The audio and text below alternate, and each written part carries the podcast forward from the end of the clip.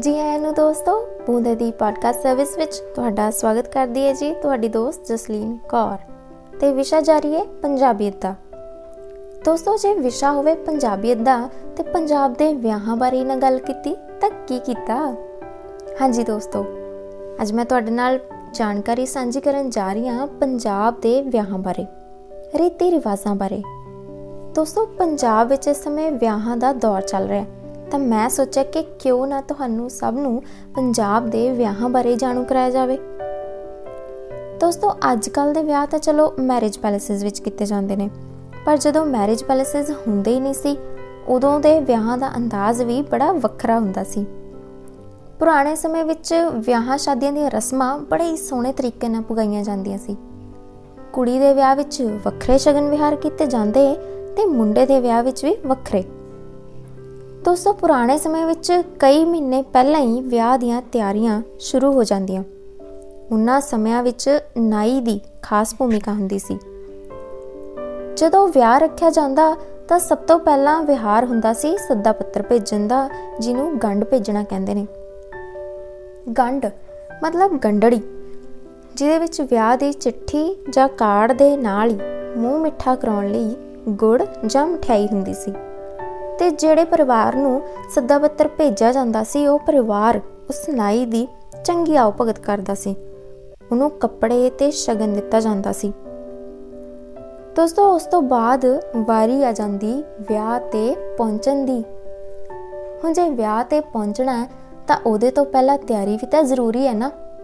ਤਾਂ ਦੋਸਤੋ, ਸੱਦਾ ਪੱਤਰ ਮਿਲਣ ਤੋਂ ਬਾਅਦ ਵਿਆਹ ਤੇ ਪਹੁੰਚਣ ਦੀਆਂ ਤਿਆਰੀਆਂ ਜ਼ੋਰਾਂ ਸ਼ੋਰਾਂ ਨਾਲ ਸ਼ੁਰੂ ਹੋ ਜਾਂਦੀਆਂ। ਸਾਰੇ ਆਪੋ ਆਪਣੇ ਕੱਪੜੇ ਤਿਆਰ ਕਰਨ ਲੱਗ ਜਾਂਦੇ। ਕਿਉਂਕਿ ਟੌਰ ਨਾਂ ਦੀ ਵੀ ਤਾਂ ਕੋਈ ਚੀਜ਼ ਹੁੰਦੀ ਹੈ ਨਾ।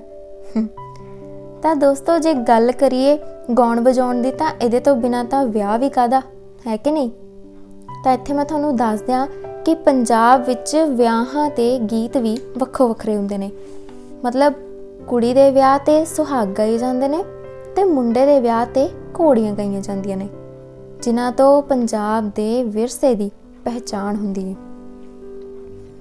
ਦੋਸਤੋ, ਕੁੜੀ ਦੇ ਵਿਆਹ ਵਿੱਚ ਗਾਏ ਜਾਣ ਵਾਲੇ ਗੀਤਾਂ ਵਿੱਚ ਕੁੜੀ ਦੀਆਂ ਸਦਰਾਂ, ਜਜ਼ਬਾਤ, ਆਪਣੇ ਮਾਪੇ ਲਈ ਪਿਆਰ, ਵਿਰਾਗ ਤੇ ਭਰਾਵਾਂ ਦੀ ਇੱਜ਼ਤ, ਅਣਖ ਤੇ ਸ਼ਾਨ ਗੀਤ ਦਾ ਅਹਿਮ ਹਿੱਸਾ ਹੁੰਦੇ ਸੀ। ਜਿਵੇਂ, ਇੱਕ ਚੰਦਨ ਚੌਂਕੀ ਜੀ, ਹੀਰੇ ਮੋਤੀ ਜੜ ਤੇ ਜੜੇ, ਉੱਤੇ ਬੀਬੀ ਬੈਠੀ ਜੀ, ਬਾਬਲ ਮੂਰੇ ਅਰਜ਼ ਕਰੇ। ਬਾਬਲ ਉਹ ਵਰ ਟੋਲਿਓ ਵੇ ਜਿੱਥੇ ਬੀਬੀ ਰਾਜ ਕਰੇ, ਜਿੱਥੇ ਬੀਬੀ ਰਾਜ ਕਰੇ। ਦੋਸਤੋ ਮਾਪੇ ਲਈ ਬੇहद ਖੂਬਸੂਰਤ ਗੀਤ ਜੋ ਹਰ ਕਿਸੇ ਨੂੰ ਭਾਵੁਕ ਕਰ ਦਿੰਦਾ ਜਿਹਦੀਆਂ ਕਿ ਕੁਝ ਲਾਈਨਾਂ ਮੈਂ ਤੁਹਾਡੇ ਨਾਲ ਸਾਂਝੀਆਂ ਕਰਨਾ ਚਾਹੂੰਗੀ। ਕਣਕਾਂ ਛੋਲਿਆਂ ਦਾ ਖੇਤ ਹੌਲੀ ਹੌਲੀ ਨਿਸਰ ਗਿਆ ਬਾਬਲ ਧਰਮੀ ਦਾ ਦੇਸ ਹੌਲੀ ਹੌਲੀ ਵਿਸਰ ਗਿਆ ਮਾਤਾ, ਮੰਦੜੇ ਬੋਲ ਨਾ ਬੋਲ, ਅਸੀਂ ਤੇਰੇ ਨਾ ਆਵਾਂਗੇ। ਬਾਬਲ ਧਰਮੀ ਦੇ ਦੇਸ, ਕਦੇ ਫੇਰਾ ਪਾ ਜਾਵਾਂਗੇ। ਵਾਕਈ ਦੋਸਤੋ, ਇਸ ਗੀਤ ਦਾ ਇੱਕ ਇੱਕ ਬੋਲ ਭਾਵੁਕ ਕਰ ਦਿੰਦਾ। ਦੋਸਤੋ, ਇਸੇ ਤਰ੍ਹਾਂ ਹੀ ਮੁੰਡੇ ਦੇ ਵਿਆਹ ਵਿੱਚ ਘੋੜੀਆਂ ਗਾਈਆਂ ਜਾਂਦੀਆਂ ਨੇ, ਜਿਹਦੇ ਵਿੱਚ ਮਾਪੇ ਤੇ ਭਰਾਵਾਂ ਦੀ ਆਨ ਸ਼ਾਨ ਨਾਲ ਸੰਬੰਧਿਤ ਗੀਤ ਗਾਏ ਜਾਂਦੇ। ਉਹਦੀਆਂ ਵੀ ਕੁਝ ਲਾਈਨਾਂ ਮੈਂ ਇੱਥੇ ਤੁਹਾਡੇ ਨਾਲ ਸਾਂਝੀਆਂ ਕਰਨਾ ਚਾਹੂੰਗੀ। ਨਿੱਕੀ ਨਿੱਕੀ ਕਣੀ ਨਿੱਕਿਆ ਮੀਂਹ ਵੇਵਰੇ, ਨਦੀ ਕਿਨਾਰੇ ਘੋੜੀ ਘਾਹ ਵਿਚਰੇ, ਮਾਂ ਵੇ ਸੁਹਾਗਣ ਤੇਰੇ ਸ਼ਗਨ ਕਰੇ, ਦੰਮਾ ਵਾਲੀ ਬੋਰੀ ਤੇਰਾ ਬਾਪ ਫੜੇ, ਹਾਥੀਆਂ ਦੇ ਸੰਗਲ ਤੇਰਾ ਦਾਦਾ ਫੜੇ। ਦੋਸਤੋ, ਗੀਤ ਗਾਉਣ ਦੀ ਰਸਮ ਵਿਆਹ ਤੋਂ ਪਹਿਲਾਂ ਹੀ ਸ਼ੁਰੂ ਹੋ ਜਾਂਦੀ।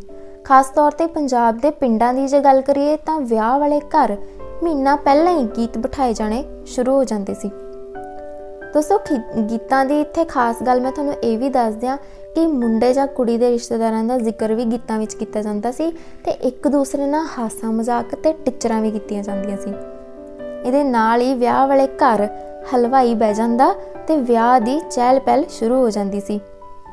ਰਜਾਈਆਂ, ਤਲਾਈਆਂ ਖੇਸ, ਬਿਸਤਰੇ ਸਭ ਤਿਆਰ ਹੋ ਜਾਂਦੇ ਤੇ ਲੱਡੂਆਂ ਦੀ ਮਹਿਕ ਨਾਲ ਸਾਰਾ ਪਿੰਡ ਮਿਠਾਸ ਨਾਲ ਭਰ ਜਾਂਦਾ।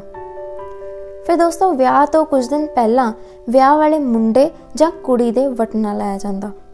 ਫੇਰ ਆਉਂਦਾ ਸੀ ਵਿਆਹ ਵਾਲਾ ਦਿਨ। ਵਿਆਹ ਵਾਲੇ ਦਿਨ ਸਵੇਰੇ ਸੱਜਰੇ ਵਿਆਹ ਵਾਲੇ ਮੁੰਡੇ ਨੂੰ ਪਿੰਡ ਦੇ ਨਾਈ ਦੁਆਰਾ ਨਾਈ ਧੋਈ ਕਰਾਈ ਜਾਂਦੀ, ਜੋ ਕਿ ਬਹੁਤ ਹੀ ਅਹਿਮ ਰਸਮ ਹੁੰਦੀ ਹੈ ਫਿਰ ਉਸ ਸਮੇਂ ਮਾਮੇ ਨੂੰ ਯਾਦ ਕੀਤਾ ਜਾਂਦਾ। ਫੁੱਲਾਂ ਭਰੀ ਚੰਗੇਰ, ਇੱਕ ਫੁੱਲ ਲੋੜੀ ਦਾ ਐਸੇ ਵੇਲੇ ਦੇ ਨਾਲ ਮਾਮਾ ਲੋੜੀ ਦਾ ਇਸ ਤੋਂ ਬਾਅਦ ਦੋਸਤੋ, ਸੇਰਾ ਬਣਾਈ ਦੀ ਰਸਮ ਕੀਤੀ ਜਾਂਦੀ, ਗਾਨਾ ਬੰਨਿਆ ਜਾਂਦਾ, ਭਾਬੀ ਸੁਰਮਾ ਪਾਉਂਦੀ ਤੇ ਫਿਰ ਚਾਈ ਚਾਈ ਬਰਾਤ ਦੀ ਰਵਾਨਗੀ ਹੋ ਜਾਂਦੀ। ਇਸੇ ਤਰ੍ਹਾਂ ਕੁੜੀ ਦੀ ਵੀ ਨਹਾਈ ਧੋਈ ਨੈਣ ਦੁਆਰਾ ਪੂਰੀ ਕੀਤੀ ਜਾਂਦੀ। ਤਾਂ ਦੋਸਤੋ, ਇਹ ਸੀ ਪੰਜਾਬ ਦੇ ਵਿਆਹਾਂ ਦਾ ਪੁਰਾਤਨ ਰੂਪ, ਜੋ ਕਿ ਪ੍ਰੇਮ ਤੇ ਮਿਠਾਸ ਨਾਲ ਭਰਪੂਰ ਹੁੰਦਾ ਸੀ। ਬੇਸ਼ੱਕ ਜੋਕੇ ਸਮੇਂ ਦੇ ਵਿਆਹ ਵੀ ਰੌਣਕਾਂ ਭਰਪੂਰ ਹੁੰਦੇ ਨੇ, ਪਰ ਉਹ ਰੀਤੀ ਰਿਵਾਜ ਜੋ ਪੁਰਾਣੇ ਸਮੇਂ ਵਿੱਚ ਹੁੰਦੇ ਸੀ, ਉਹ ਰਸਮਾਂ ਜੋ ਪੁਰਾਣੇ ਸਮੇਂ ਵਿੱਚ ਹੁੰਦੀਆਂ ਸੀ, ਉਹਨਾਂ ਦਾ ਰੰਗ ਹੌਲੀ-ਹੌਲੀ ਫਿੱਕਾ ਹੁੰਦਾ ਜਾ ਰਿਹਾ ਹੈ। ਲੋੜ ਹੈ ਇਹਨੂੰ ਸਾਂਭਣ ਦੀ, ਤਾਂ ਕਿ ਆਉਣ ਵਾਲੀਆਂ ਪੀੜ੍ਹੀਆਂ ਇਹਨਾਂ ਤੋਂ ਵਾਕਿਫ ਹੋਣ। ਤੁਸੀਂ ਸੁਣ ਰਹੇ ਸੀ ਬੂੰਦੇ ਦੀ ਪੋਡਕਾਸਟ ਸਰਵਿਸ ਆਪਣੀ ਦੋਸਤ ਜਸਲੀਨ ਕੌਰ ਦੇ ਨਾਲ। ਤੇ ਦੋਸਤੋ, ਤੁਹਾਨੂੰ ਅੱਜ ਦਾ ਐਪੀਸੋਡ ਕਿਵੇਂ ਦਾ ਲੱਗਿਆ, ਸਾਨੂੰ ਜ਼ਰੂਰ ਦੱਸਿਓ। ਉਹਦੇ ਲਈ ਸਾਡੀ ਈਮੇਲ ਆਈਡੀ ਨੋਟ ਕਰ ਲਓ। ਸਾਡੀ ਈਮੇਲ ਆਈਡੀ ਹੈ boonde.podcast@gmail.com b o o n d e i n podcast@gmail.com ਮੁਲਾਕਾਤ ਫੇਰ ਹੋਵੇਗੀ ਦੋਸਤੋ, ਰੱਬ ਰੱਖਾ।